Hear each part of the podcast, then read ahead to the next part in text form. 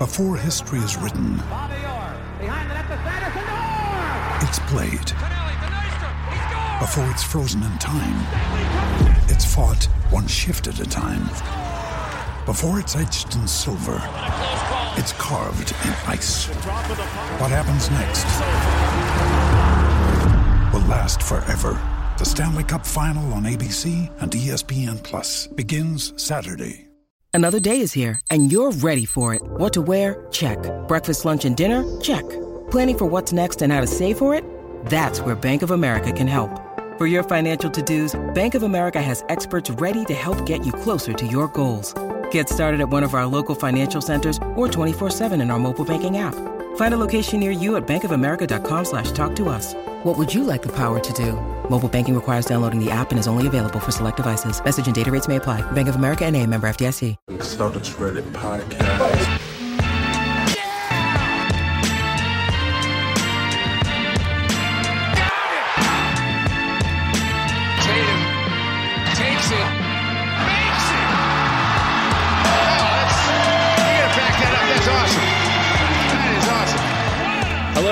Welcome to the Celtics Reddit podcast. My name is Ben Vallis, aka Brutal Gash. Thank you for joining us. Hope you're doing well despite the Celtics uh, season ending a couple of days ago. We have a classic fan therapy session for you guys today. We'll, of course, wrap up the Heat series and how the Celtics not so gracefully bowed out at the end of Game 6 there.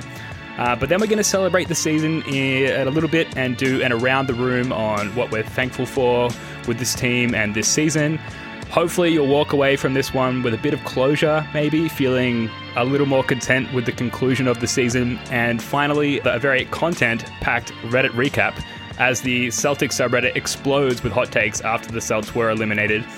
We're going to rattle off a bunch of them and get some quick reactions going on. Joining us for all of it and more, our usual co host there from New Zealand, Joe, aka No Scroats McFly. Joe, what's going on, man? Welcome back. Man, what's going on? Uh, well, you know, we've been processing it. Um, I've been letting Ben down in multiple ways over the last couple of weeks. No. you cannot let me down more than the Celtics have, so it's it's a good time to fly under Oh, the radar man. in terms of letting me down. Well, that's a spicy take to come out of the gates with Ben. No, I'm We will doing get- good, man. I'm doing good. Nice, nice. Uh, also, very happy to welcome back Jake from the Backdoor Cuts podcast, Jake Eisenberg. Uh, how's it going, Jake? Welcome back. Mate, doing good, doing good. Saying earlier, I'm doing better than I would have expected. Um, Yes. Considering there's no more Celtics basketball until we have no idea when. Yeah, that's horrible, eh? Yeah, That's the, the worst part, unknown. Uncertainty. Yeah, I don't like that. Um, but no, mate, I'm good. Wearing my Celtics shirt. I'm thankful for the season. We'll get into it, but I'm doing better than expected. Excellent. Good to hear. And hopefully, anyone listening will be doing better than expected uh, by the end of this podcast, but we'll see how we go. So, the Celtics season did unfortunately come to its conclusion as they gave up yet another fourth quarter run to the Heat a couple of days ago. Guys, were you confident at all going into this game? And, like, how were you feeling as it unfolded in the fourth quarter? Obviously, we're up six with nine minutes to go. Little too long left in the game at that point, I think. We kind of peaked too early. And then, how are you feeling as that sort of roller coaster ride came to an end? when we took that like that 96-90 lead like at that point like we we got the lead doing the stuff that um, normally bodes real well for us when we're forcing turnovers getting out on the break that's normally when we're taking control of the game and i thought we were going to do it i thought yep sweet game seven here we come you're going to regret this miami and then afterwards like when it became obvious that it was going to be close which that was cool but i just felt robbed of a dramatic finish like it just wasn't dramatic at all. It was just kind of deflating. Yeah, I mean, yeah, 96 90. And I'm like, going, yeah, going into the game, I was kind of okay with either result. I thought it would come down to it. I, but like, get the game five first quarter, it just felt like I was slowly dying. And I, and I was so thankful that they kind of brought it to a game six. Um, and then we got to game six, and you're right, we were doing all the things that have that kind of got us to that moment clicking defense and then just absolute collapse. It was a microcosm of the entire series. I think kind of some stuff that we saw in the toronto series too with the late game stuff but it felt like the game was over 30 seconds later like all of a sudden we were jacking threes and had just given up. Um, and it was still we are only down five, like yeah, and the the finish was not close. Like it was shaping up to be close, and all of a sudden we we lost by twelve or whatever the end score was. It was ridiculous. Uh, it was. It was absurd. It was a blowout. yeah. Yeah, Partially yeah. thanks to Tyler Herro, the, the villain, as it turns uh, out, for, from the Celtics fan perspective. Um, I put down vibes of Game 7 2018 Eastern Conference Finals where, you know, Tatum has that dunk on LeBron and the three, I can't remember, it was a while ago now, uh, prior That's to right. or just after that that dunk. And um, and then we just settle for threes and we miss them all and we lose the game. And that seems, you know, in a nutshell, pretty much what happened here to uh, to close out Game Six. Unfortunately, did did you guys kind of feel like when Kemba Kemba had two threes, he had one mm. three when we were up six and one when we were up five, and I was like, oh, if these go in, I just felt like it was actually going to break the game open for us. That's how I, at the time when they were in the air, I was like, oh, here we go, here we go. And then, mm, yeah, one and one of them was just like catch and shoot on the wing. Yeah, money time. Yeah, and then from then it was just Kemba, man. Yeah, he missed some really makeable Kemba shots in that in that fourth quarter, and yeah, that's what makes it so painful. Yeah, like let let's get it out here. Like let's vent. That's what it's all about. Like the, some of those shots, you know, were very makeable Kemba shots, and it's hard not to think that we were those shots away from forcing a game seven. Then suddenly, maybe a game seven, it comes down to best player in the series kind of thing. Maybe we get a Tatum game, and uh, it's probably unhealthy to think about at this point. But um, it's you know, it was, it was a very. Are you listening? Because you're another yeah. unhealthy person. That's exactly right. right. That's right. It is. Look, it's disappointing. Uh, I will throw a stat out there. Marcus Smart, six for twenty-two. How do we feel about Marcus Smart taking twenty-two shots in an elimination game? Six for 22, that's great bowling figures, but not so great, not so great from the floor. Yeah, Six for 22. that's bad. That's bad.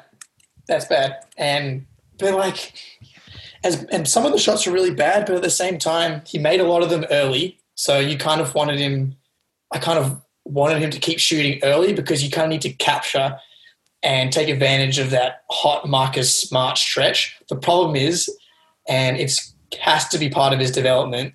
And much as I love Marcus Smart, the bad shots, like he's the fourth shooter, fourth best shooter on the court for the most part, and the confidence to think that he's the best shooter in the entire league in those moments is commendable, but often ill advised and it happened in both games. Was it five and six? Or was it four and six? But yeah, it happened at least in two games where some of the shots that he decided to take were, were bad. Not only did he just miss them, but the types of shots were bad. Early shot clock, pull ups, and he wasn't even getting close no. on some of them towards the end of the game.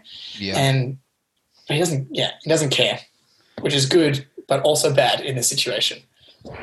Yeah, especially because uh, the the pattern for success for the Celtics, and it wasn't just limited to, to this game, was it goes back to the the Philly series and the Toronto series, was get paint touches, get the ball in the paint, swing it around. Like Joe, I know you you um, harp on about this all the time that if we get a paint touch and then swing the ball from there, we like those shots that we get better, even if it does end up with Marcus Smart, mm-hmm. you know, um, throwing the hail mary at the end of the shot clock. At least you you've cycled through your options, you've cycled through your offense, and that is literally a last resort, as opposed to Marcus Smart in transition, pull up above the break 3 mm-hmm. when you know it's it's elimination on the line. Very very frustrating. Um, Joe, any any points on that at all with Marcus Smart? I know you're a huge Marcus Smart fan. I'm a huge fan, and I'll always take the deal. You know, I think Smart's willing. I do think Smart's willingness to shoot. I've made this. I'm not the first person to make this point, but Smart's willingness to shoot is a feature, not a bug.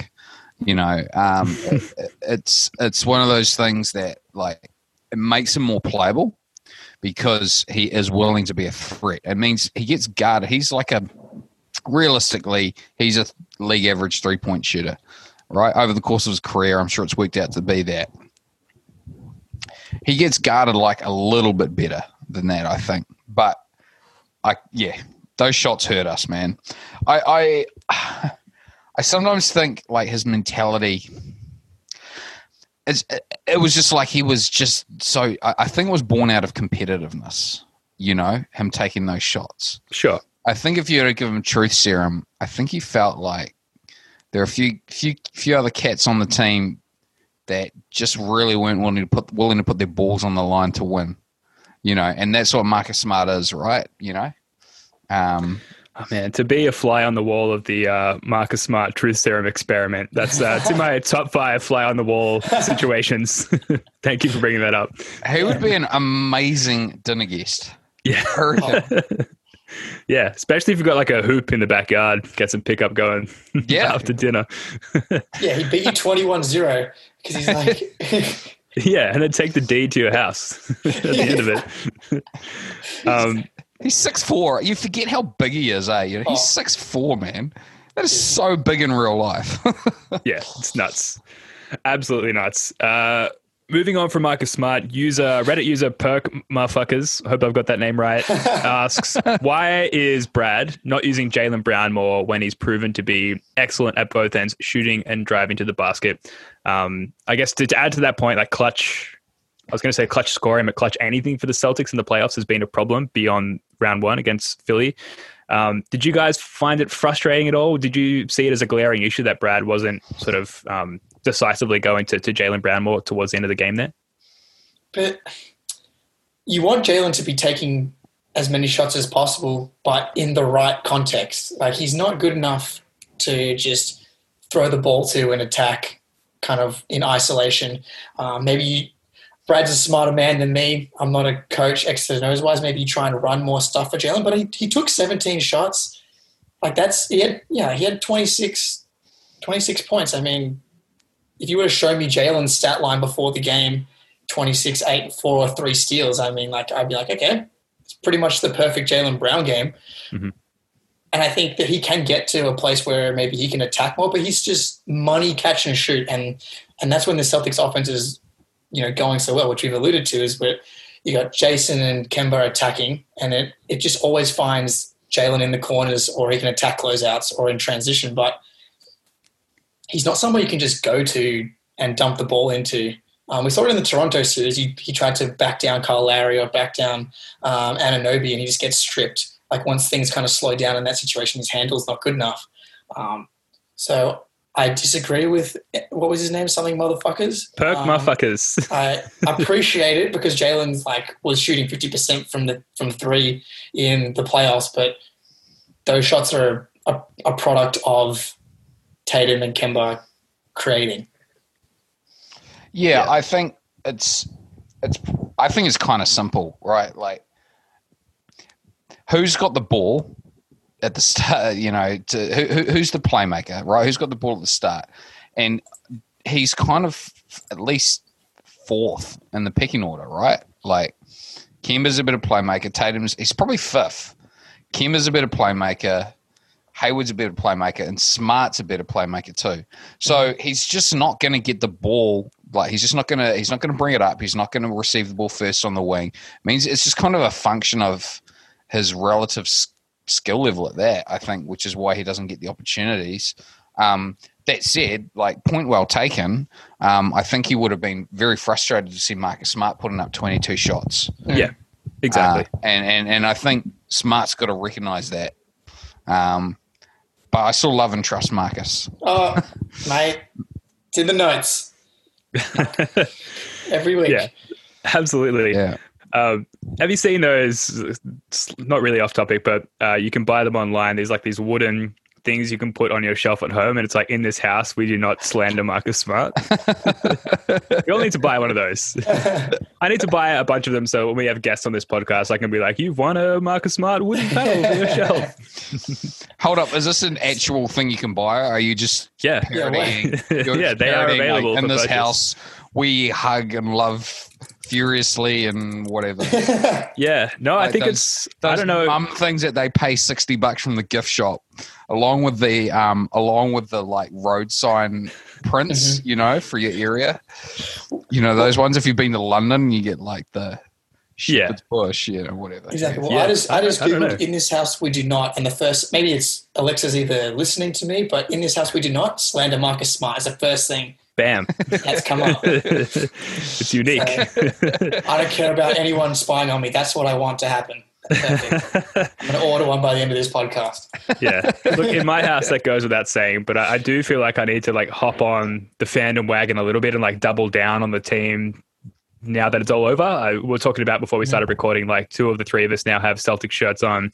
Uh, Joe, I'm sure you've got, uh, you know, your Celtics undies on or something like that that we, we can't see. But um, let's move through the remainder of these Reddit comments as a, as a way of sort of getting through certain points on the on the game and the series mm-hmm. here. So user Delts Z19 writes, "It hurts, but we just weren't good enough. We got beat by a less talented team that was a lot hungrier and confident that we were uh, than we were." Props to the Heat. They played exactly the way we wish our Celtics would. Also, I think it's time Brad Stevens introduces a hierarchy to this team. Thoughts? I resist this idea of hierarchy too much. I don't Brad like it. I don't. I don't. I don't believe that's how basketball's supposed to be kind of conceived of. There, there is, you know, there is a natural sort of hierarchy that kind of emerges, but I don't like. I like I truly like like to think of a team as, as a sort of a single organism, and um and each guy has different roles on it, but they're kind of equal. And you know, JJ, do any of you guys listen to JJ Redick's podcast? Yeah, to a few, yeah, yeah, occasionally. He he had this comment. You've probably seen it going around about how like if, if the Heat win uh, against LA, it like validates everything he believes about to be true about basketball. And i kind of feel the same way. And i and for that reason i sort of feel like i don't want stevens to institute a hierarchy. I want like i, I love the idea of a of a system which is um you, you know which is equal opportunity sounds a bit much to me, but um, but I don't like hero ball. Like I don't like iso ball. I don't really love the Jayson Tatum isolations.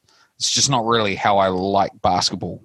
Um, I cheer when they go in, but I just don't. You know what I mean? Like I, that's just not something I want to emotionally invest in. I, I'd honestly rather come close and lose. You know, um, and, and, and adhere to some sort of philosophical principles than actually win it all. Like, like I would hate, like, I'd actually hate to cheer for LeBron. Like, I'd hate it. So you're going you know? for the Heat in the finals. One million percent. Yeah, yeah, hundred perch. That's hundred percent. okay, I'm glad we got that out of the way. Yeah. Yeah, no, I, I, I feel you, Joe. I understand where you're coming from. Um, Jake, any any thoughts on the hierarchy? Like, for example, do you think maybe Brad should uh, instill a hierarchy at which he as a, is at the top of? Because it feels like he's not necessarily at the top of his own hierarchy at the moment. Brad's not at the top of his own hierarchy. Yeah, like he, he seems a little passive at times. Like this has been the feedback, at least you know on mm. Twitter and and uh, mm. Celtics Reddit. Um, that he needs to be more assertive with the team, especially in, in late game situations like that, and sticking to their offense and not falling back into that ISO ball. Do you think there's any merit to that? I I would love to know if that is Brad's kind of choice. Like, is he deciding? Like, there's no way Brad just would have told the team, just hey, only shoot threes for the last minute of these minutes of this game. Like, that's like in, in game uh, four four that they lost. Yeah, game four that they lost. Like they were just shooting and shooting when they finally attacked the zone. And we heard Brad in the Wired, uh, like in the little clips that NBA puts together of him telling them to attack the zone. And when they did that, it was successful because you attack and they close in, If you score or you kick. Like um, now, whether or not Brad needs to be better at getting his point across at how important those things are, I I don't know. I think it's more of a function of these guys are still pretty young and inexperienced. Like Kemba's first time being here. I mean, man, Gordon, tough run for that guy. Like he yep. just obviously wasn't healthy and still regaining his confidence. But I think the hierarchy naturally is there. Like Tatum was pretty much the shot leader in every single game. Like game six, he took uh, 26 shots, which is more than anyone else. Marcus took too many, but then it was Kemba and, with 15 and Jaylen with 17. And in the game before, it's uh, Tatum with 22, Jaylen with 23, which is perfect because the offense was flowing, and that's why the Celtics won by more than 10 points. I think the natural hierarchy is kind of there. I don't think Tatum's good enough to to kind of run it like we did with IT. Like IT was clearly so much better than everybody else that the hierarchy made sense. But the best offense that these dudes play is when it is, I don't know if equal opportunity is the right way, but you use Kemba and Tatum to attack, and then it just naturally spreads across the team. Yeah, I, I agree with you. Unless you've got got a LeBron, whether or not you like it, or got a Harden, like that is the only way that a clear, clear hierarchy should exist. And Tatum's not there yet. Yeah, it is interesting though, like what you mentioned with like is Brad Stevens actually saying to the guys in late games, all right, let's go away from what's working for us and like let's just dribble up over half court and get an ISO shot with Tatum or Marcus Smart, uh, evidently, and uh, and see where that carries us. Um, you know, we're talking about all time fly on the wall moments. Like I want to be in the locker room after mm-hmm. that where Brad's like, guys, what the fuck? Like we we had a plan. like you know, we're gonna run our motion offense. You know, we're gonna have a lot of off ball movement. We're gonna attack the zone. What are these step back threes, Marcus? What's going on? But you know, obviously, unfortunately, we can never put ourselves in that position. But I'd love to know what's being said um, there because surely it's along those lines. I think I, I, think there's a um, natural conservatism in players, and you know, you know what it's like when you're playing yourself and the game gets tight, right? You kind of you kind of just want to make sure you get a shot up. You know, you kind of get scared of live ball turnovers, which isn't like that bad a strategy. Mm. I just think for me the trouble is it's it's not so much that it's to me it's like it's like we lose our aggression. Uh, you know, like I feel like it makes us a more passive team, and it sort of just seems to just be it just filters into the to the defensive you know, kind of attitude. It just feels like it feels like late in games, man. It just feels like we never get a rebound when we need to get it. it feels like we never get a stop when we need, need, need to have it. And you guys attribute that to us being a young team? I attribute it to us being like not the most aggressive team. Um, at least in it's just my sense. Like go back to game one, right? Okay. So Kemba hits this jumper, puts us up five, and then like bam, Herro comes back and hits a three straight away, right? Oh, that was t- yeah, terrible. Like what? That that that to me, that's a team that's got like.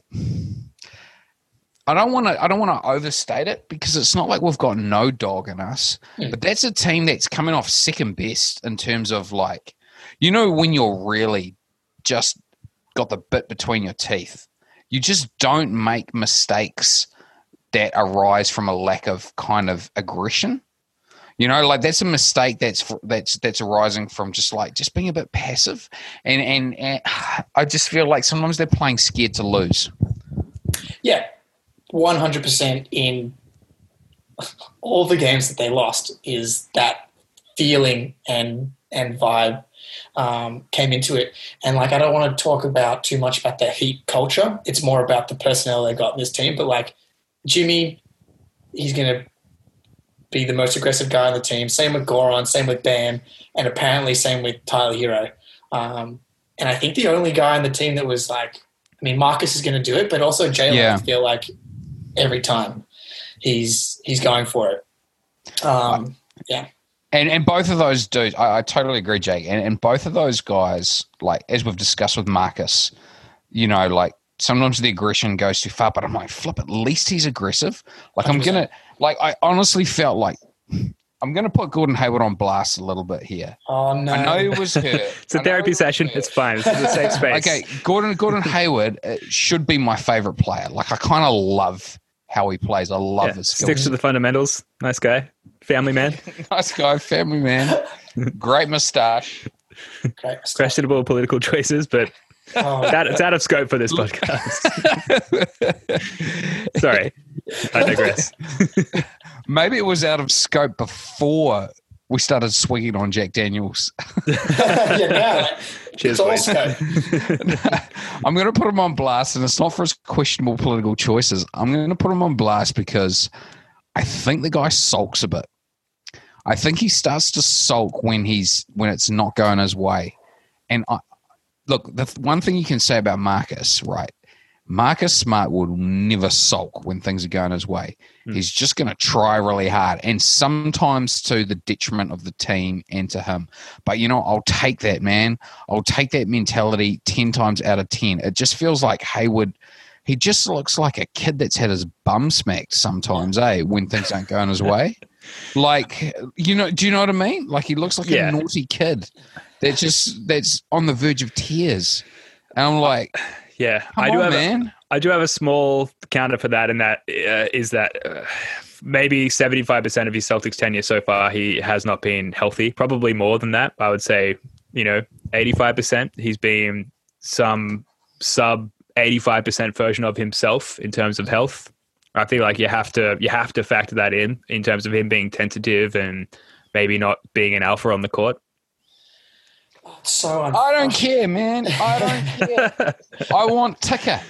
No, I want, I want ticker. Sorry, Jake, you go, man. no, no, no, no. You're right. Like, it doesn't matter if Marcus Smart comes back from the injury where he's sliced his hand open. He hasn't played for six weeks. The first game back, he's diving on the floor, whereas Hayward needs time to get like his soul, his basketball soul back. Like when Yep. when we got into the bubble, he was healthy. Uh, he was playing some of his best basketball, but kind everything was going his way.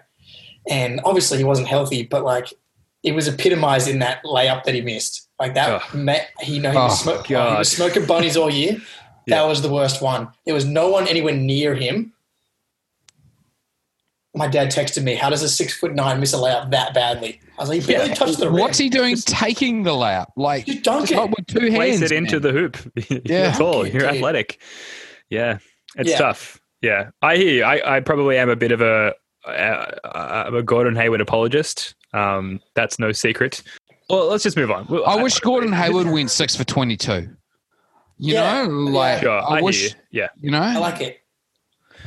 And maybe next year, because like even though he had the, I mean, he was playing so well, broke his hand in San Antonio, um, and then obviously this injury. But and what's crazy is how healthy he was before he got to Boston. Like he basically played seventy plus games in every single season.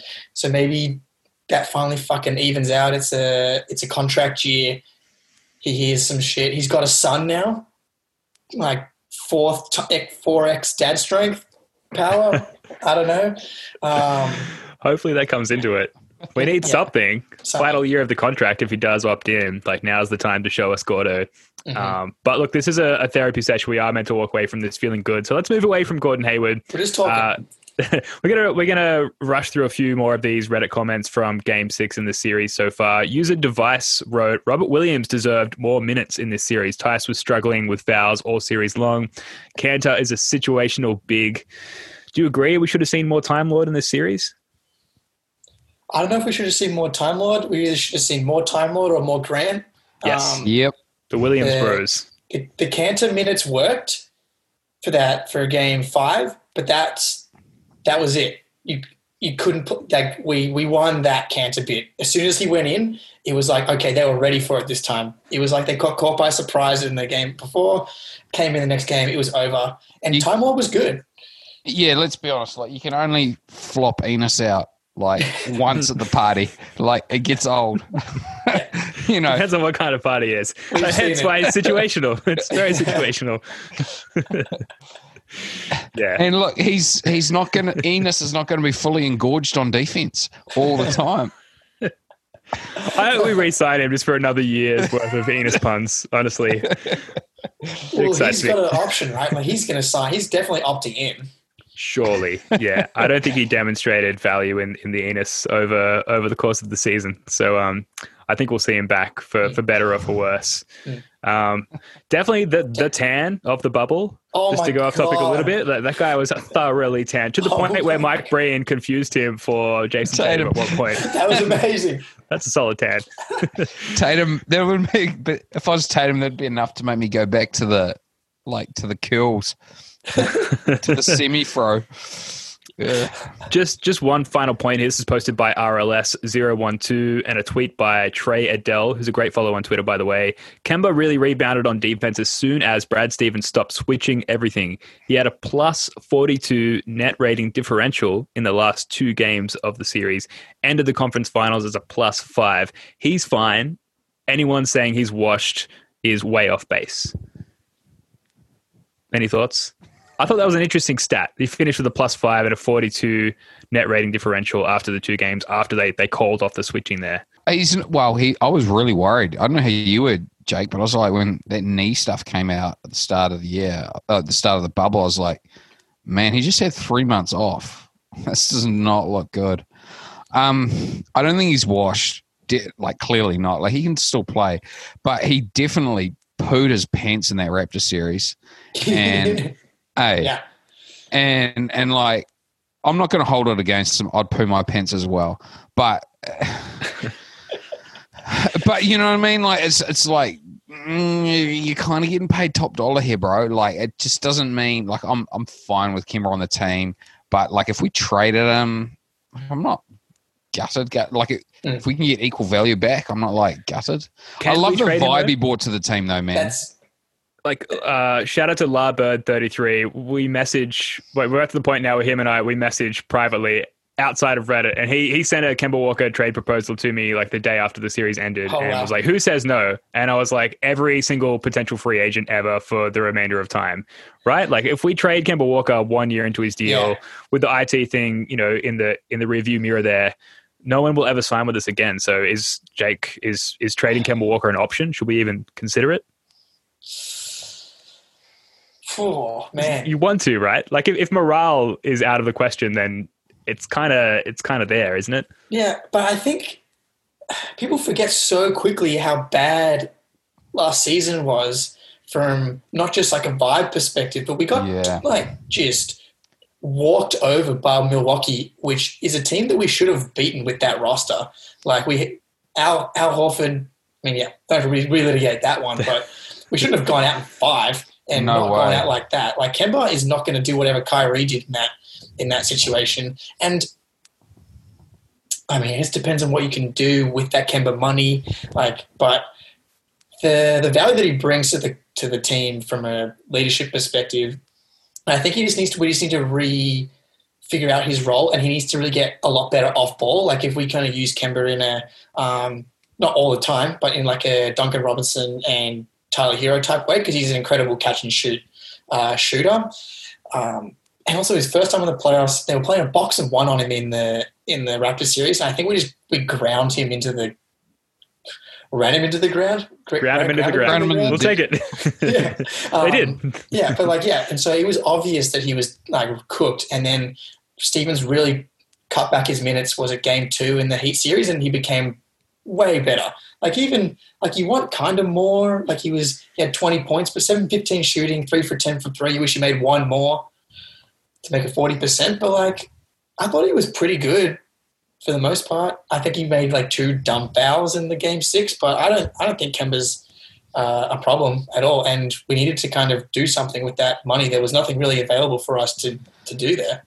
Yeah, yeah, uh, you're right. I mean, I guess when I'm th- if, if I think it through, like the reality is we're going to run it back next season. Like there's not going to be major changes, and I'm cool with that, man. Yeah. Like it was actually a good season. Um, Great season. And and maybe I'm changing my tune now, but like Kemba's effectively like imagine Kemba was a free agent this summer, and we signed him to a three year deal, which was a two plus one. Three year deals are fine, man. Like yeah. he's going to produce next year. If he's crap the year afterwards, he's an expiring contract. Like it's fine. Yeah. You know. Mm-hmm. Um, he's only what? He's turning thirty next year. Is that right? Yeah. Like he, he's not a reality like. Uh, I have this kind of category in my head. There's like reality bending players. There's like your max players, but then there's like that next level that the guys are just bend reality. yeah, your Hardens, your Giannis's, Yeah, he's just not. He's just no. not. Kemba doesn't bend reality, and I think that's a function of size too. Yeah, There's just is. something unstoppable about LeBron and Giannis. Mm. You know, when they get rolling, right? Like you just that's so big. You just like you can't imagine stopping them. Whereas Kemba, I'm like, I don't know, man. I felt like I could have checked him when I was 20. No, that's a joke. Mate, No way. that's that's a lie. That's a lie. it's easy to say after you watch him get boxed and one for seven games against the Raptors. No, Um, I, I, I agree. He's not that tier. Like even Kyrie, uh, Nah, yeah, being being six foot, he's six four, I think, right? Like, six three. I think Six they- three, yeah. which is Yeah. which is you know that it makes a difference. Six four but, in shoes. Kyrie, for all of the stuff, like he is reality bending is a fantastic way to describe some of the shit that he's able to do. Like around the rim, like I think Kemba really struggled to get. He wanted to get downhill more, but he's quite easy to. He doesn't really have a lot of moves like craftiness around the rim relative to some of those. It's like Dame and Steph and Yeah. uh, Kyrie. But he's still great. I think Kyrie thinks that he can literally bend reality just on that point. That's kind of the problem there. He can Um, bend it. He can flatten it. He can do anything. just to just to wrap up this segment, Paul Flannery tweeted, this is just to sort of summarize the season. Okay, here's my take on the C's. They checked every development box and exceeded expectations across the board. They also left a huge opportunity on the table and should have regrets about how it ended, which I think sort of sums it up nicely. All in all, pretty pretty happy successful season. We should walk away feeling like we achieved everything we wanted to, but we did come very close to the point where it's disappointing that they didn't go that one step further. Fair to say? I liked that tweet. Yeah, that was good. so yeah, I like. I totally agree with it. Like, I think our. Sorry, Jake. You wouldn't have. You, you're not in the inner circle yet, man. So you wouldn't have been privy to the chat. Where I was like, like for me, a successful season was a deep second round. Like if we lost and like a, a a tough fought six game or seven game series in the second round, that was a successful season. So it's sort of we're sort of in found money territory, but man, it was all set up for us. Like to really have an opportunity to do it. I really think we could have won this year, and um, getting beaten by Miami in six was not something I expected, and is disappointing. And I think it's like I don't accept the takes that just assume Miami was a better team. I, I really don't accept it, man. We, in my mind, are more talented, and we were ahead for a majority of the playing time, like a vast majority of it. And when we won, we blew them out, and when we lost, we lost in heartbreakers. Um, Miami's clearly better in the clutch. There's clearly something mentally that they had over us, but I do not accept for a second that they're a, a better basketball machine than we were. Not for one second. And and for that reason, man, I think we you only get so many opportunities, man. And mm. man, we let one go. Oh, what a shame. I, I, I think we could have made the finals, but I had the exact same expectations coming into the playoffs. I was like, I want to. I was scared to still, even though there was no Simmons, I was still scared of the Sixers. 'cause I know that we struggled, but I wanted to destroy the Sixers and then have a, a war with the Raptors. That was what I wanted. But then you're right. Once you get to the to the Eastern Conference Finals and you're against the Heat, you're like, I, I don't know. We, we should we should win. We could we should definitely win this. I picked uh, Celtics in six, um, but I guess the fact that the Celtics and it showed itself in the Raptors series, they just weren't good enough offensively to take advantage. But like, we're not. We're just not good enough in the clutch, and so we're the more talented team. But if you're missing that, you can't win a title. And even if Yeah. we did, but at the same time, you get the right to, to lose to LeBron again. I, I actually, I, I just don't think that we were going to. I think the Lakers win in five or six against the Heat, and the same against the Celtics. Um, and but like once you make it, who knows? But Yeah. I Yeah, and you, you get to be talked about. You know, like already Yeah. there's so Yeah. much like hate this, hate that in the in the Yeah, popular bugger those media. guys. But it's so, What about so nice. Like it's so nice to just be like, ah, they're talking about my guys. You know, like it's such a nice place to be. And we kind of got that in the conference finals in the Raptors series. And you know, obviously the goal is to win a chip, but uh, I just like being in that position Mm. where like Ah, our beloved Jaylen is being like talked about on prime time, like sports media TV for for a couple of weeks. Um, sure, so I'm but- disappointed that we missed out on that. But like you think about the we're like the 2012 Thunder. It's 2012, 2012 Thunder, but they they made it. But like they made it and then got punked and we we Harden still gets made fun of for no titles. So does Westbrook. KD Yeah. gets made fun of for everything. So it's like you got you made the finals, but they're not really. It's not like as you win, no one cares about you making the finals. And right now it hurts, but in five years, it's like I'm I'm I'm okay with it. Yeah, Yeah, I, it's- I think I think you, we got to have some perspective about this team. It was a great, it was a fun season Yeah. with some frustrating moments, and um, and it is a missed opportunity. I, I I think we could have won the title, but I agree that probably not. like like Yeah. LeBron and AD are just like really big guys, and we just struggle. Like I could just see us like, you know, I- what what brings to mind is the game we lost against the Lakers. Mm. You know, where we were up. I think we we're up four. We were Yeah. up four with under a minute left, and it just kind of like you just feel the lead kind of bleeding out of us. You know, I could just see four games like that happening and us blowing them out once or twice. You know. Yeah, it was that game five that LeBron had against the Nuggets. I was like, until that happened, I kind of was like, oh, hate or Celtics could win, but now Dominated, man. don't- I, I just think he's going to just destroy them.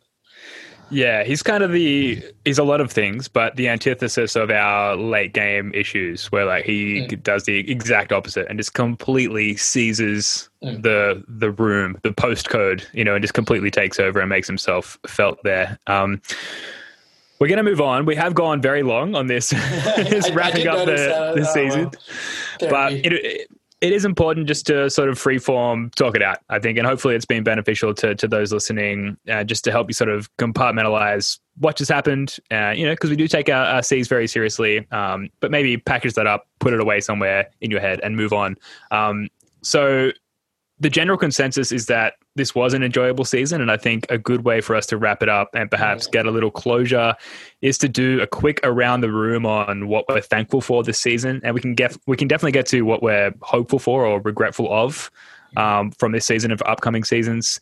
And we should do this in no particular order. So Mhm. let's just throw it out there. I'm going to start, and this gives you a sense of how in no chronological order it should be. I'm thankful that Jaylen Brown didn't tear his MF and ACL on that dunk where he was undercut by Jimmy Butler because that's what it looked Oh. like ah, at the time. And you know, we're probably going to lose the game in the series at that point, but that would have had you know repercussions well down the line. I'm very thankful of that. He is, by all accounts, still a healthy man at this point in time. That's me. that was that was thank God. It looked really bad. It looked really Oh yeah, man. I, I was wild at Butler for that. Mm. Dirty bloody play is what it was. Yeah, it was. Absolutely. And the thing is, what they came straight down and scored on a five on four situation Mm. straight after after we'd gone up 2 Mm-hmm. I mean, who know you know who knows what the shape the game would have taken after that? Probably would have gone similar because Brad. Yeah. yeah. Brad would have. did you see the danger card treat where t- treat tweet where he was like, "Oh, um, I think, I think, I think Brad Brad Stevens' wife must have dated a guy called William Williams back in high school because he, it's the Williams so much doesn't give him any doesn't give him any burn, Yeah. yeah, what didn't a time lord That's awesome. dude or fucking Brad. bro. Um, my overall most thankful thing was I'm a big vibes guy all year, dude. It was so much fun. Like up until this series, as much the, the Toronto series was one of the most painful two weeks kind of of my life between the Anunoby shot all the way through Game Seven, but Kemba, dude, his influence on this locker room and his relationship with uh, Jaylen and Tatum and willingness to like the most important thing for the Celtics is Jaylen and Jayson's development and Kemba. He'll be gone before they. even- Uh, his contract will be done before that. Before they even reach their prime. So like all of this energy and they lost. Like it's it's all going to be helpful like going forward. And obviously don't want to waste opportunities, but I had so much fun this season. So shotgun vibes for my choice. It's a good thing to be thankful. I, I, I would, I would ditto that, but because this is a podcast that requ- requires us to say something different, um, I'm going to say I am thankful that we got that Toronto series. Mm. It was a classic. Mhm. It was a classic. You know, I'll remember it for a while. Um, Oh, and yeah. you know, not every year gets a championship, so at least we got. You know what I mean? At least we kind of got our championship. Dude, the, the double overtime loss to come back and win in Mm. game seven with Tatum going with 29, 12, and 7, like whatever it was. Um, yeah, amazing.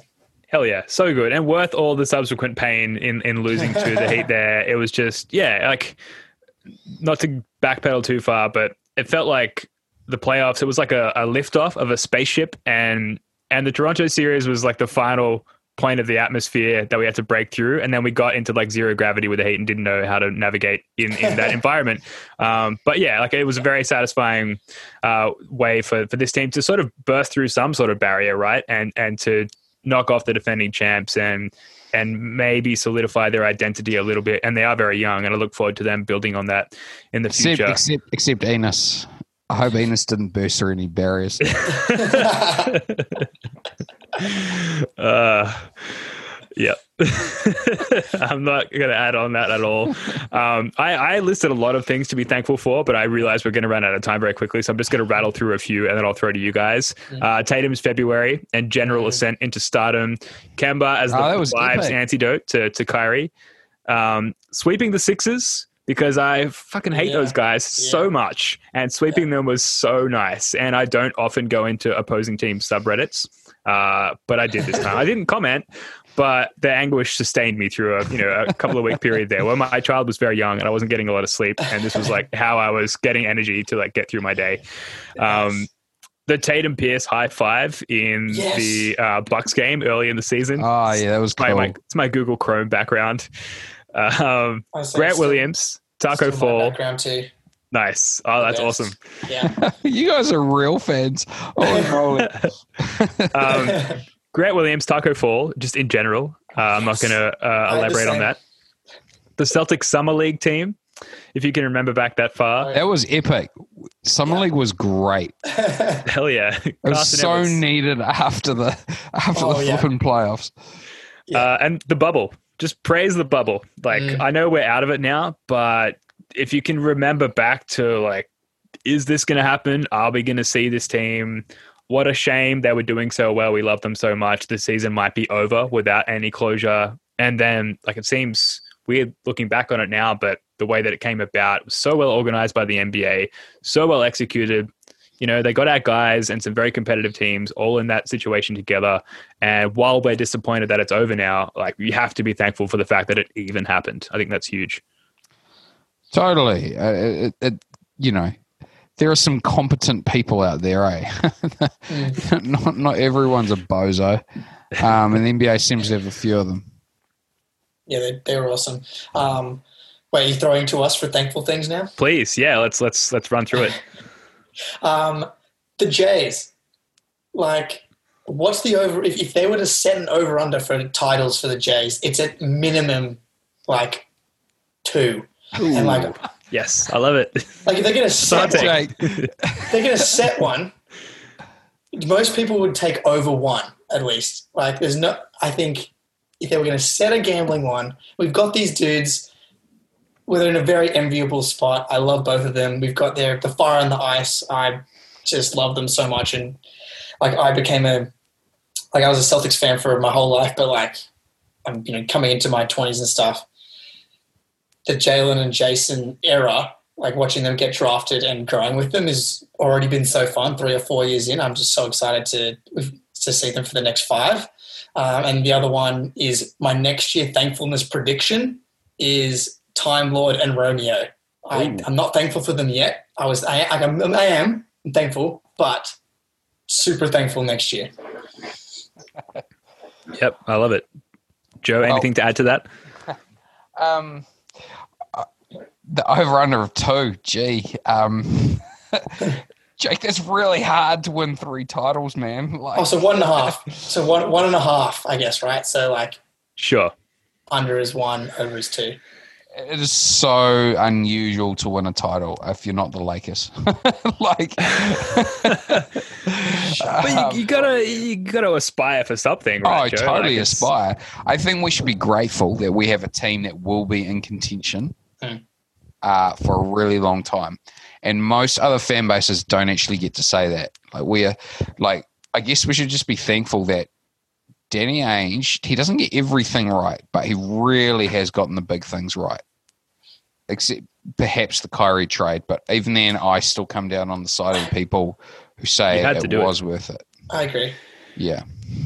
Um, Reddit user Pitiv20, sorry to interrupt you there, Joe, says I'm this, done. this season was the best since the IT years. You guys agree, disagree? It hasn't been that long, but I mean, it's only been there's only two like, years. what, in three years, between. three and a half years? So I This is the- so think it's it's a yes, mean, right? yeah, yeah. I mean the the hospital Celtics year where they made the conference finals and went to Game Seven. Hmm. That was pretty fun. It's close. Epic. That's pretty. Yeah. Oh, I still, so. Yeah. I'm, I'm not 100% sure that we have atoned for what we did to IT yet. Mm. I'm not 100% sure that the ledger is cleared. Um, it was wrong, man. I know it was the going, right maybe? thing to do, but it was the wrong thing to do. What if we bring him back I'm I'm I'm 100% on board with it. And give him a chance? 100% on board with it. I think he's washed, but at least to give him a chance to prove that he's washed or not. Totally. Yeah. Totally. Back up That's that actually Brinks truck, idea. open it up, and there's just like a little piece of paper in an empty truck that just says vet minimum. and you can have that and join the team. Dude, he's a good catch. uh, Look, uh, I think he would be bad as far as basketball goes, but you sign him, he rides the bench. It's I don't know. As far as you know, yeah, bring back the the karma because I think you're right. That was fucking brutal to ship him off after his sister dying, tearing his hip apart, and giving everything for this team. to Yes. Cleveland. Ugh. He, he needs a pension or something, right? Like the Celtics should pay him in some way, right? And support him and his family for mm. the rest of his life because it mm. was it was absolutely brutal. And if, if for no other reason, just to end the curse. And I, I feel like the the effects of the curse are very much directed at Gordon Hayward. I do think there's a correlation there. and if we if we atone, then maybe we'll get a healthy season out of Gordon Hayward. Just putting it out there. I like that.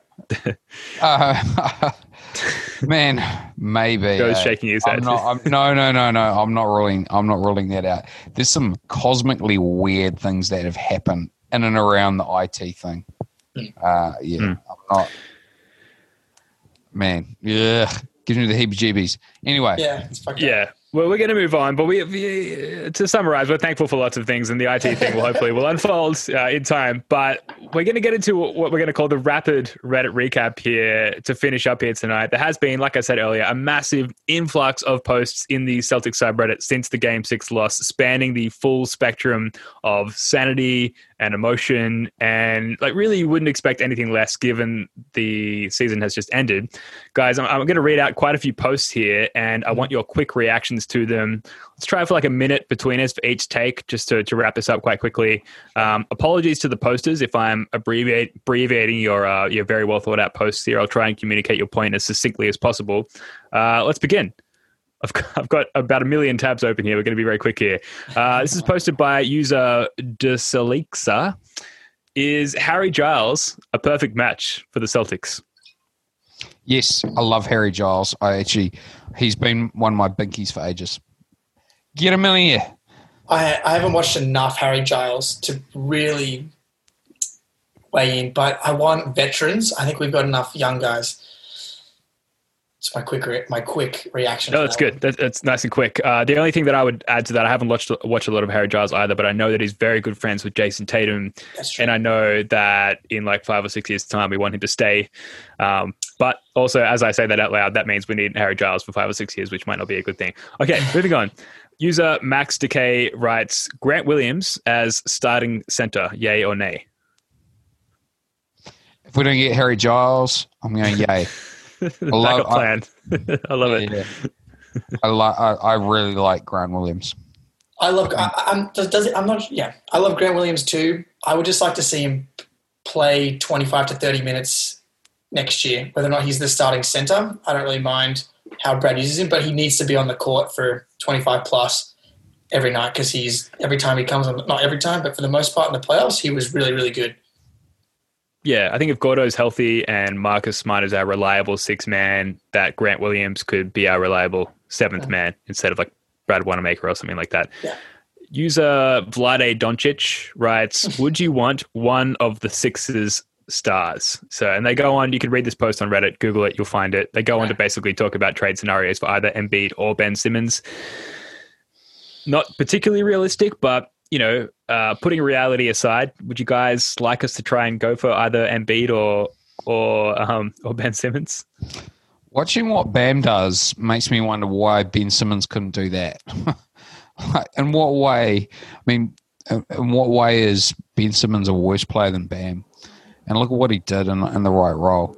Um, I've wondered why Jaylen Brown for Ben Simmons trade might look like.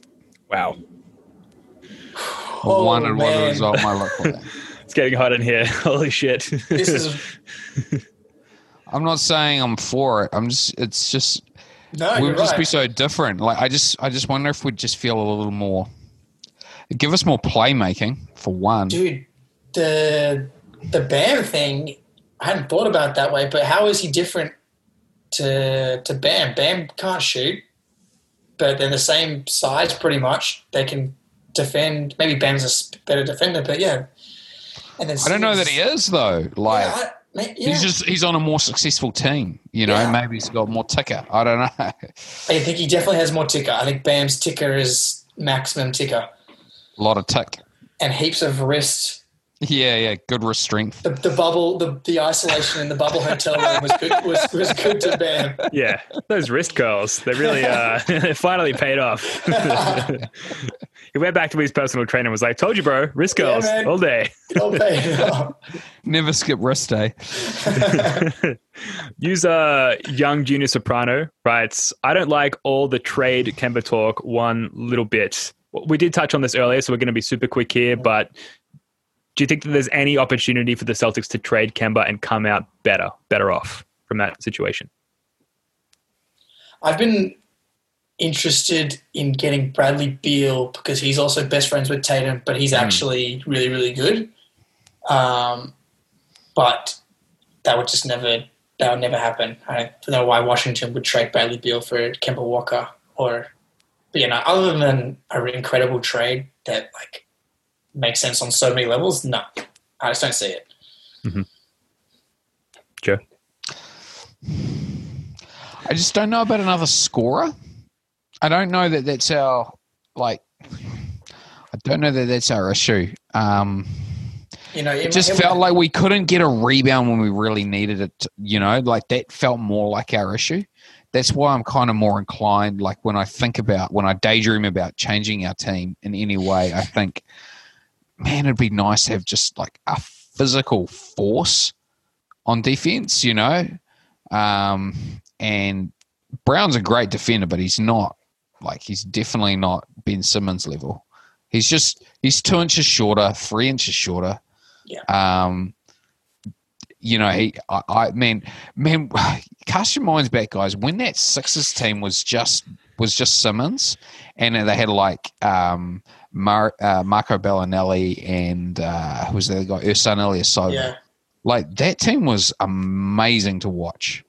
Like before Embiid came back from injury, man, I just I wonder what Simmons could look like with. I wonder what a Simmons Tatum com- combo could look like, man. I, I really do. Defensively, it would be wild. Awesome. Yeah. They were great in the All Star game, that's for sure. Ah, I forgot about that. Yeah, they were all just arms, passing lanes everywhere. Yeah, yeah, some alley oops there as well from Simmons to to Tatum. Um, this was posted by user Lamp Moon. Mark my words, Wendell Carter Jr. will be a Boston Celtic, and blah blah blah blah blah. Going through this paragraph they posted here, the Celtics can offer picks plus young, non-smart slash Jaylen slash Tatum slash Romeo players to entice them. I do love Wendell Carter Jr. Do you think that's someone that the Celtics should go after? Do you think it's even possible? I would do that trade too if we can not include Jaylen, not include Smart, and somehow get Wendell Carter. Sure. I don't know how that's going to happen though. I just don't think we've got even change for for that trade. No. You know, I just, uh, you know, that's one of the things that the Celtics came into, you know, after that conference finals run where we just, we had no bad contract. We just couldn't find the ch- the right change to trade for Anthony Davis or whoever, you know. Um, and yeah, a guy like Carter, I just, don't- I just don't think we've got the right combination of guys on rookie scale contracts. Okay. In the same vein, this is posted by user Kathimoti929. You guys are going to get easier to say names. Uh, think phonetically. Uh, thoughts on Tristan Thompson? So, similar vein could be signed Tristan Thompson as a free agent or trade for him. I believe he, he might be a free agent going into this season. So, is he someone that we could sign with perhaps our, uh, our tax exemption if we if we get under the tax or with our mid level exception? We all we were we all thought he was going to get bought out. Remember Yeah. when they traded for Drummond? um, I mean that sounds great. Like we just need we just need to get a bloody rebound, man. Mhm. Like it just just drives you nuts watching those. We do we get a stop, and then sure enough, Mhm. Jimmy Butler comes up with it. You know. You know, I I think if we can get Tristan Thompson for the mid level or whatever one of those trade exceptions are, that'd be great. I think it would be a much better option than Kanter because I don't think we, as nice as Kanter's offense can be, like it's you don't need his offense. You need defense and rebounding from that position, and just Thompson can offensive rebound too. Would love him on the team. Yeah, absolutely. Particularly over over Kanter, and we can continue to develop Time Lord somewhere Yeah. in the in the background there. User Patriots Lover 3096, again in the same vein, keep Theis or not. They go on to say, I think we need a bigger 6'10 plus center with good interior defense and good rebounding. Kind of feeds back into the Tristan Thompson thing. Uh, keep Theis or not? Yay or nay? Yay. Yeah, definitely. We, we he's right in that we need some other element from the big man rotation, but oh, Tyson is, is awesome. Yeah, agreed. But do you do you see him remaining in a starting capacity on a successful Celtics team that perhaps goes to the finals, or ultimately do you see him being replaced by a, a more competent center and, and Theis being an impact impact player off the bench? I mean, I could see Time Lord taking the starting position by the end of the season or going into the next year's playoffs if he is able to develop his defense. Um, the whole starting, whether or not he starts thing doesn't really matter. Um, I think Theis is great in so many matchups. It's just when you run into uh, Bam, or it would have been a problem against Anthony Davis too. But um, other than like those two, I think he can handle Jokic. Um, or maybe not. Probably not. Uh, he's good. I want to keep Theis. I, I think um, it bodes well if one of the younger guys actually beats him out. Like Theis has established himself as a legitimate NBA player, so um, you know, um, definitely keep him. And um, yeah, I don't think we should be in, a, in a, any rush to trade him. I think he's a valuable player, and he's always going to be a good contributor on a team. He can defend his spot. He can hit threes. Okay, we're going to rush through the the last of these because Joe, I know it's it's after midnight there now in New Zealand thanks to daylight He's- savings he's time. So we're we're gonna we're gonna smash through this very quickly. Um, I'm sure you're glad that you stayed up after midnight for this question. Thoughts on signing DeMarcus Cousins? This is posted by user Jagrogo. sometimes you think about things that, think, that might work, and then Yeah. and then I remember how much I hated it when Kyrie Irving was on the team. hmm DeMarcus Cousins is an idiot. Let's just not make our lives worse. My one of my best friends loves DeMarcus Cousins, and I was like, just get Boogie in here. I'm like, what is Boogie gonna do? He has uh, no. I'm out, so out on DeMarcus Cousins. Mate, I mean, what do you bring? If you get him for the veteran minimum, minimum, maybe you give him a chance. But I just, yeah, I don't know. I'm, I don't really need him as part of my life. No, I mean it's not going to make it more fun to be a Celtics fan. No. No, Promise definitely you. not. Yeah, Yeah. he's not going to go against Bam or Anthony Davis or anyone like that and have success consistently. No way. But but credit to that user. Like now's the time to just come out with that question, right? Like it's Yeah. all about the the grieving process, and now's the time to be like, you know, to just throw that out there and, and get some validation or not on on your thoughts there. So Exactly. no judgment on asking that question, Jagrogo. Um, but yeah, I don't think that's going to be the answer. But I understand how you arrived at that place. Um, this is posted by user Baywell19, and this is transitioning into a, a bit of a Hayward section here. What deal would you offer Gordon Hayward if you were Danny? I would offer like four for sixty. But I'd Sure, fair. I'd probably, I'd probably be okay with four for. I'd want to get it under twenty, just so it sounds better. So Mm-hmm. like whatever 18 and a half million a year is for four years, I'd be okay with that. I think you want his contract to line up with Kemba's. Um, so I would, because then they come, you know, I think you want them to come off the books at the same time. Mm. Then you can actually do something. Um, at that point, obviously, both uh, Jaylen and Jayson's extensions would be well and truly kicked in, but Mm. you should still have room to do something if both of them come off. I think. Uh, you know, don't quote me. So um, yeah, so I, I'd look for a three-year deal, and I'd probably want more like three and 40, three and forty-five, something like that. I just he's worth more than that. Like he's going to get more than that, but like Is he? I just can't figure out like like how, who's who's going to watch Game Six and be like, I want him on my team for 20 million a year.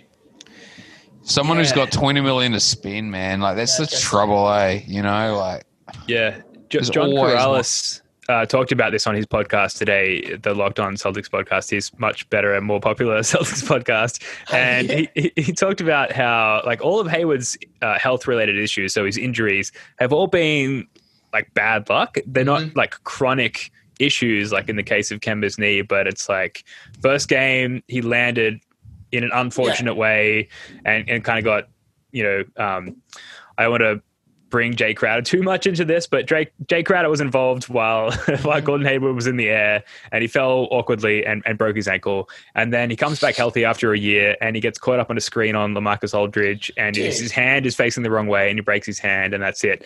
And then he lands on someone's foot in Game One of the of the playoffs here in against Philly, and twists his ankle. And it's not like these are no contact injuries. And Yeah. so if we can just move on from the curse and Mhm. and re-sign Gordon Hayward to a team friendly contract and maybe add in a no trade clause here. This guy's just had his fourth child, probably looking to not move his huge family around the country too much.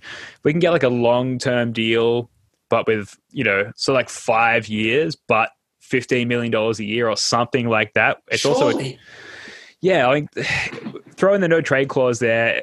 Surely he buys into that. And then you add the Brad Stevens, Butler, Yeah. we need to close the loop on almost winning a championship narrative there.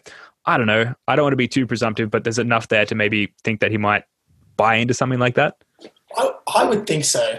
After everything that he's gone through, that he would really respect and appreciate locking up a long term deal um, with the Celtics with Brad Stevens.